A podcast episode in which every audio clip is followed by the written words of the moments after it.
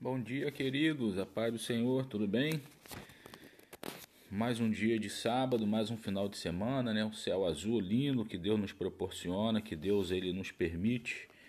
É, quero deixar nessa manhã de sábado uma palavra que está em Provérbios, capítulo 24, versículo 2 em diante, que diz assim: ó, Pois o coração dos perversos intenta violência o tempo todo e seus lábios só murmuram malignidade. Com sabedoria se constrói uma casa, e com inteligência ela se consolida. Mediante discernimento, seus cômodos são mobiliados com todo tipo de bens preciosos e agradáveis. Um homem sábio é poderoso, e quem possui entendimento potencializa sua força.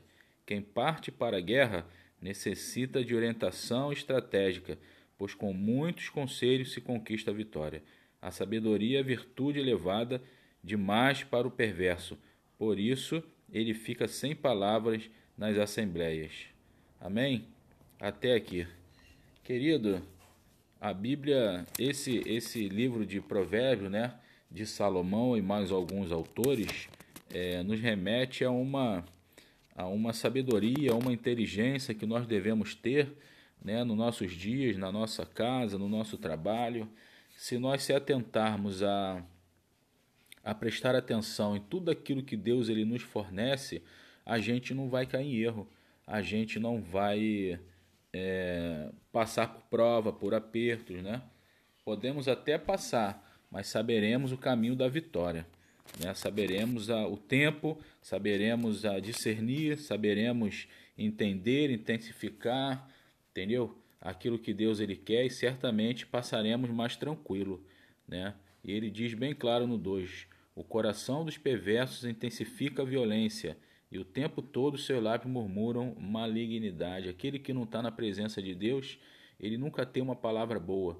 Ele sempre tem uma palavra ruim, uma palavra negativa, uma palavra de, de problema, né? uma palavra de perversidade. Murmura, mas aquele que está em Deus, ele entende o que Deus ele quer e profetiza, ele abre a sua boca, ele profere amor, alegria e o nome de Deus ele é glorificado. Aí ela diz no 3: Com sabedoria se constrói uma casa e com inteligência ela se, se consolida. Né? A sabedoria no qual nós estamos falando, a inteligência se constrói com alicerce, se constrói com trabalho, né? e com a inteligência você consolida ela, você amarra, né? com a inteligência você constrói os vizinhos, você faz uma base sólida. Mediante ao discernimento, seus cômodos são mobiliados com todo tipo de bens preciosos. Discernimento é você saber a hora certa de comprar, a hora certa de agir, a hora certa de fazer, né? E a Bíblia diz que, que você mobile a sua casa com todo tipo de bens preciosos e agradáveis. A sua casa somos nós, a casa somos eu e você.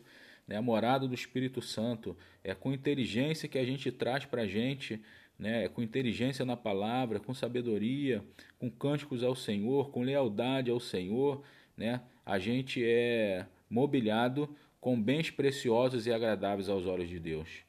O homem sábio é poderoso e quem possui entendimento potencializa a sua força. A sabedoria nossa, ela vem do Senhor e através de quê? Da palavra de Deus, através da busca, através da oração, através do entendimento, nós vamos potencializar essa sua força. Vamos entender aquilo que Deus ele quer, vamos aceitar a maneira certa, corrigindo os erros e seguindo em frente. E Deus ele vai nos dando vitória. Quem parte para a guerra necessita de orientação estratégica, pois com muitos conselhos se conquista a vitória. Muitas das vezes a gente não quer escutar o pai, a mãe, não quer escutar o pastor, a gente quer perguntar, mas quando ele responde e a gente não se agrada, a gente não gosta, né? Então que a gente deve escutar os conselhos de Deus, os conselhos daqueles que têm mais experiência, né, para que a gente venha ter alguma vantagem, que a gente venha ter algum entendimento e o nome do Senhor ser glorificado, né? A sabedoria é virtude elevada mas para o poderoso, por isso ele fica sem palavras nas, nas assembleias. Sabedoria é uma virtude elevada. Né? A sabedoria é aquilo que vem de Deus, o entendimento, você falar na hora certa, você proferir palavras certas, corretas, né?